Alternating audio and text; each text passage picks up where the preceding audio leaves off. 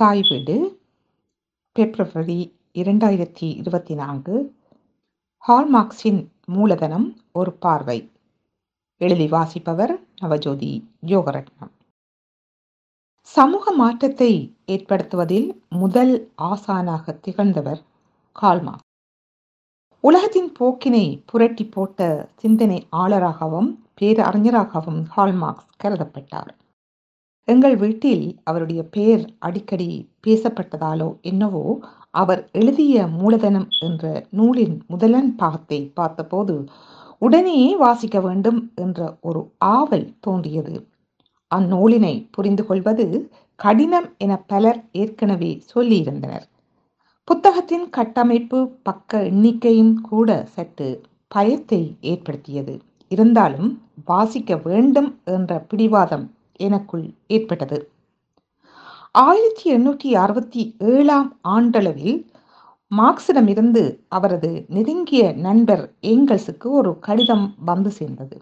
மூலதனம் என்ற நூலின் முதலாம் பாகத்தை தொகுத்து முடித்து மெய்ப்பு நோக்கி சரிபார்த்த பின்னரே மார்க்சின் இந்த கடிதத்தை எழுதியிருந்தார்.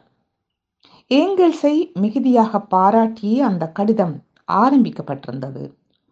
உங்களைப் போன்ற கடுமையான உழைப்பும் அர்ப்பணிப்பும் உணர்வும் உள்ள ஒரு தோழன் இல்லையென்றால் இப்படி ஒரு நூலை எழுதுவது எனக்கு சாத்தியப்பட்டிருக்காது என்று தனது நண்பர் ஏங்கல்ஸை ஆறத் தழுவி அந்த கடிதத்தை நிறைவு செய்திருந்தார் ஹால்மார்க்ஸ். முன்னைய காலத்தில் சோசலிச சமூகம் என்பது வெறும் கனவாகத்தான் இருந்தது என்று கூறுகின்றார்கள். ஆனால் நடைமுறையில் எப்படி அறிவியல் புறமாக அத்தகையதொரு சமூகத்தை உருவாக்கி காட்டுவது என்பதை விளக்குவதற்காக எழுதப்பட்ட நூல்தான் மூலதனம். மூலதனம் என்பது பொருள் அன்று பொருளின் மதிப்பென்பதை இந்த நூலின் வாசகர்கள் அறிவார்கள். நாம் வாழ்ந்து கொண்டிருக்கின்ற சமூகம் என்பது முதலாளித்துவ உற்பத்தி முறையை கொண்ட சமூகம்.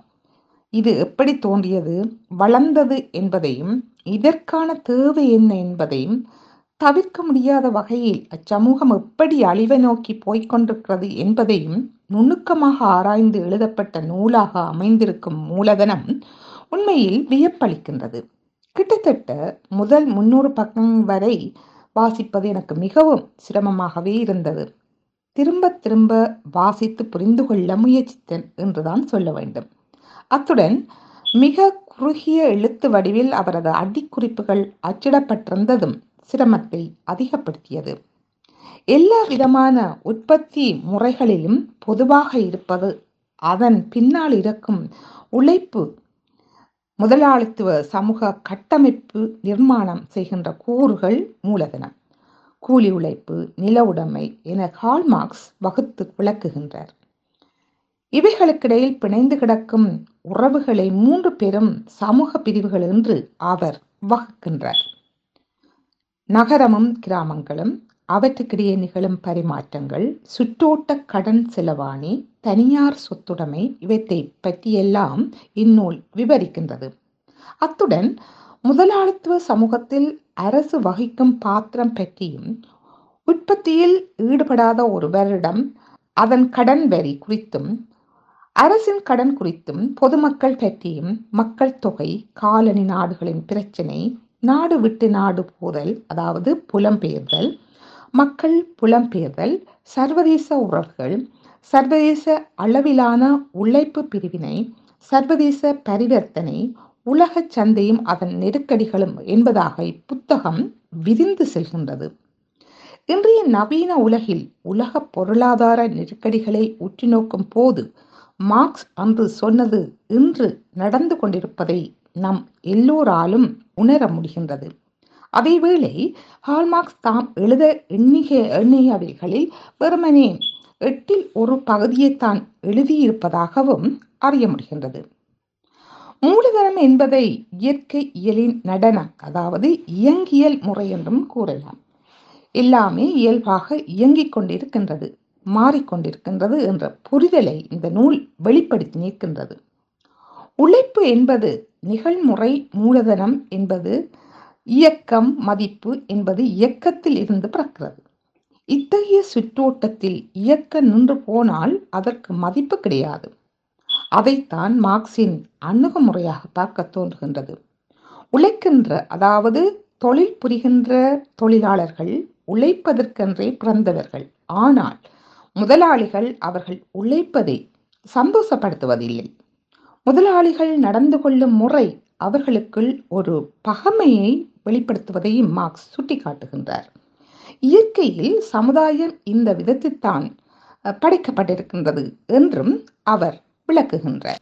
உற்பத்தி செய்யப்படும் பொருட்கள் அனைத்தும் விற்கப்படும் போது பண்டமாக மாறுகின்றன. பண்டம் என்பது பயன் மதிப்பு உள்ளது. பண்டங்களின் பெரும் திரட்டல்களே செல்வம் என காட்சியளிப்பதாக மார்க்ஸ் கூறுகின்றார். விலை கொடுத்தால்தான் வாங்கலாம். இல்லாபடி வாங்க முடியாது. உற்பத்தி செய்யப்படும் எல்லாமே பண்டங்களின் திரட்டலாகத்தான் காணப்படுகின்றது என்கின்றார் அவர்.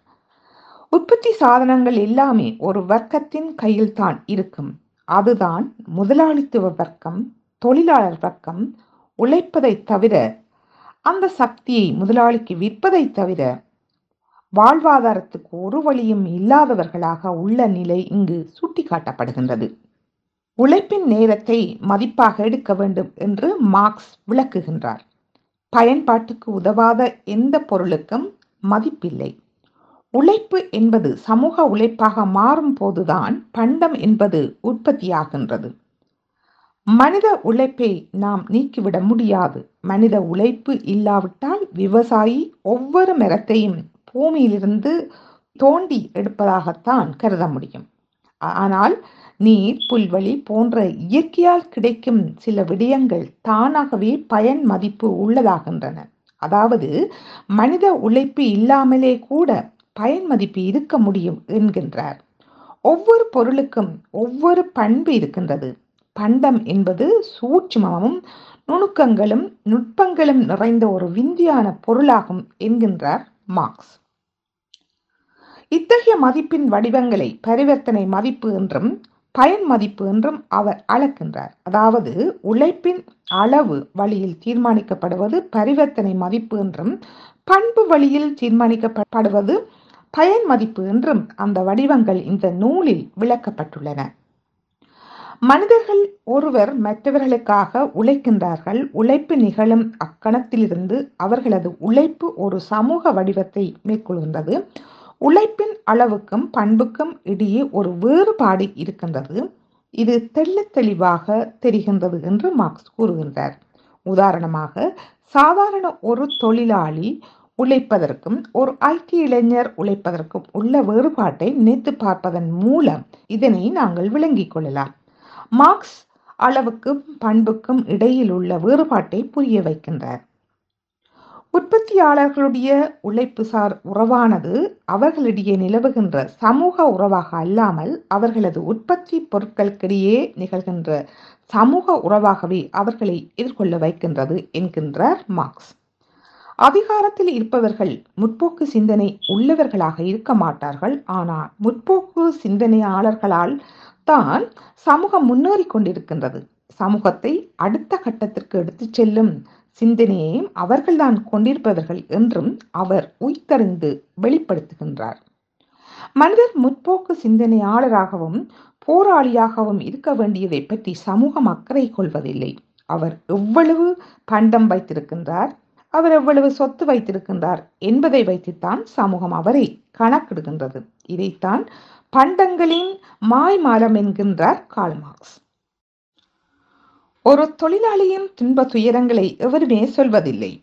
அந்த தொழிலாளி உற்பத்தி செய்த பொருள் மூலமே அவை வெளிப்படுவதில்லை. தொழிலாளி மனம் உவந்து வேலை செய்தாரா? அல்லது முதலாளி கொடுத்த கசியடி மூலம் வேலை வாங்கப்பட்டதா? உழைப்புக்கு போதுமான சம்பளம் கொடுக்கப்பட்டதா என்பதை அந்த பொருள் சொல்வதே இல்லை. நாம் சாப்பிடும் உணவு கூட தன்னை உற்பத்தி செய்தவர்களை பற்றி நமக்கு சொல்வதை விட மறைப்பதுதான் அதிகம். தொழிலாளர்களின் உழைப்பை பயன்படுத்தித்தான் சமூகம் முன்னேறி இருக்கின்றது. பொருட்களுக்கு இடையிலான சமூக உறவுகளாகவும் உற்பத்தியாளர்கள் தோன்றுகின்றார்கள். பொருட்களின் மதிப்பு என்பது என்ன என்பது குறித்து யாருமே ஆராய்ச்சி செய்வதில்லை. பொருட்களின் மதிப்பு என்பது அதில் அடங்கியுள்ள உழைப்பு தான் என்கின்றார் கால்மார்க்ஸ் புரட்சிகரமான வரலாற்றில் ஒரு வளர்ச்சி என்பது உழைப்பின் நேரமே என கூறுகின்றார். தனியார் உழைப்பின் சமூகத்தன்மையையும் தனிப்பட்ட உற்பத்தியாளர்கள் இடையேயான சமூக உறவுகளையும் வெளிப்படுத்துவதற்கு பதிலாக அதனை மறைத்து வைப்பது இந்த பணம் என்னும் வடிவமே என்கின்றார். பண்ட உலகின் இறுதி நிலையே பணம். பணம் மற்ற எல்லா பண்டங்களின் உருவிலும் முகங்காட்டுகின்றது பணம் பண்டங்களின் மீது ஏக்க பார்வையை செலுத்துகின்ற அதே வேளை பண்டமும் பணத்தின் மீது ஏக்க பார்வையை செலுத்துகின்றது என்கின்றார். தங்கம் எப்படி பணமாக மாற்றப்படுகின்றது என்பதை மார்க்ஸ் விளக்குகின்றார். தங்கம் அளவில் சிறியதாயிருக்கின்றது. அதன் உருவ மாற்றங்களுக்கு உழைப்பு அதிகமாக இருப்பதால் அதன் மதிப்பு அதிகமாகிறது. அவை பண்ட மாற்றத்திற்குள் நுழைந்த பின்னர் தங்கம் பணமாக மாற்றப்படுகின்றது என்கின்றார். எல்லா பண்டங்களும் அதன் பண வடிவத்தில் ஒரே மாதிரி இருக்கின்றன. விலையில் மாற்றம் ஏற்பட்டாலும் அந்த விலை கூடினாலும் தங்கத்தின் மதிப்பு பெரும்பாலும் மாறாது. பணவீக்கம் என்ற ஆராய்ச்சி இதிலிருந்துதான் ஆரம்பிக்கின்றது என்று இந்த நூல் குறிப்பிடுகின்றது. பணத்திற்கும் பண்டத்திற்கும் இடையில் இருக்கும் முக்கிய வேறுபாடு என்னவென்றால் பண்டம் சுற்றோட்டத்திலிருந்து விலகி நுகர்விற்கு செல்கின்றது. ஆனால் பணம் அப்படியல்ல என்கின்றார். பணம் சுற்றோட்டத்தில் இருக்கும் ஆனால் பண்டம் என்பது நுகர்வு பொருளாக மாறிவிடும். பணப்புழக்கம் பற்றியும் இந்நூலில் மார்க்ஸ் விளக்குகின்றார். மக்களிடம் பணம் இருக்கும் போது எப்படி விலையில் என்னென்ன மாற்றம் வரும் கையில் இருப்பிலுள்ள பணம் குறையும் போது என்ன மாற்றம் வரும் என்றெல்லாம் விளக்குகின்றார். பணம் வெறுமனே பணமாக இருந்தால் அது மூலதனமாக இருக்காது. பணத்திற்கு மூன்று நிலைப்பாடுகள் இருக்கின்றன. அதாவது சேமிப்பு சாதனம் கொடுப்பு சாதனம் சுற்றோட்ட சாதனம் என பிரித்து காட்டுகின்றார். பணத்தின் வடிவில் தான் மதிப்பானது தனது செயலை ஆரம்பிக்கின்றது. உற்பத்தி செயல் ஒவ்வொன்றையும் தொடக்கவும் முடிக்கவும் மறு உற்பத்திக்கு பயன்படுத்தவும் முடியும் என்கின்றார். பொருளின் மதிப்பு என்பதை மற்ற பொருளோடு ஒப்பிடும்போது அதனை கண்டுபிடிக்க முடியும் என்கின்றார். பைபிளை விற்று ஒரு சாராயம் வாங்குவது போன்ற பல உதாரணங்கள் இந்த நூலில் உள்ளன. இது அநேகமாக கிறிஸ்தவத்தை நையாண்டி பண்ணுவதையும் அவதானிக்க முடிகின்றது. மனிதனுடைய உழைப்பை மிக உயர்வாக கருதுகின்ற மார்க்ஸ் அதனை வியந்து போற்றுகின்றார். மனித உழைப்பு என்பது இயற்கையை உயிரூட்டுகின்றது என்று கூறும் அவர் உழைப்பும் காதலும் வாழ்வின் பேரானந்தம் என்கின்றார். உழைப்பு என்பது அதன் நிகழ்முறையின் உற்பத்தி பொருளில் மறைந்து விடுகின்றது என்று விளக்குகின்றார். மனிதனுடைய உழைப்பானது தேவைக்கு தகுந்த மாதிரி வடிவ மாற்றத்தால் தகவமைக்கப்பட்ட இயற்கை பொருள் என்கின்றார். மனிதர் பூமியை மாற்றி அமைக்கின்றார் தன்னையும் மாற்றிக்கொள்கின்றார் இதுதான் மனித நாகரிக வளர்ச்சிக்கு அடிப்படை என்கின்றார். பொருளாதார தேக்கம் வரும்போது சரக்குகளை விற்று மேலதிக பணமாக்க அலைகின்ற மனிதர் சரக்குகளை மேலதிக பணமாக்க முடியாவிட்டால் தன்னுயிருக்கு தவிக்கும் மான் போல் துடிப்பார் என்கின்றார். மனிதனே தன்னுடைய தேவைக்கேற்றது போல் பூமியை மாற்றுகின்றார். அதாவது பூமிக்கு எதிராக தன்னை நிறுத்திக் கொள்கின்றார். தன்னுடைய தேவையை நிவர்த்தி செய்வதற்காக முயற்சி செய்கின்றார். தன்னுள் உறங்கும் சக்திகளை வளரச் செய்து அவற்றை அவர் தனது ஆட்சிக்கு கட்டுப்பட்டு செயற்படுமாறு கட்டாயப்படுத்துகின்றார். இதுதான் மனித நாகரிகத்தின் வளர்ச்சி என சுட்டி காட்டுகின்றார் உழைப்பு இல்லையென்றால் உயிர்கள் இந்த உலகில் வாழ முடியாது. உழைப்பு கருவி உழைப்பாளியை அடிமையாக்குவதற்கும் சுரண்டுவதற்கும் ஒண்டாட்டியாக்குவதற்குமான கருவியாகின்றது. மண்ணின் வளத்தை அதிகமாக்குவதிலான முன்னேற்றம் எல்லாமே அதன் வளத்துக்குரிய நிலையான ஆதாரங்களை கெட்டொழிய செய்யும் வழியிலான முன்னேற்றம்தான்.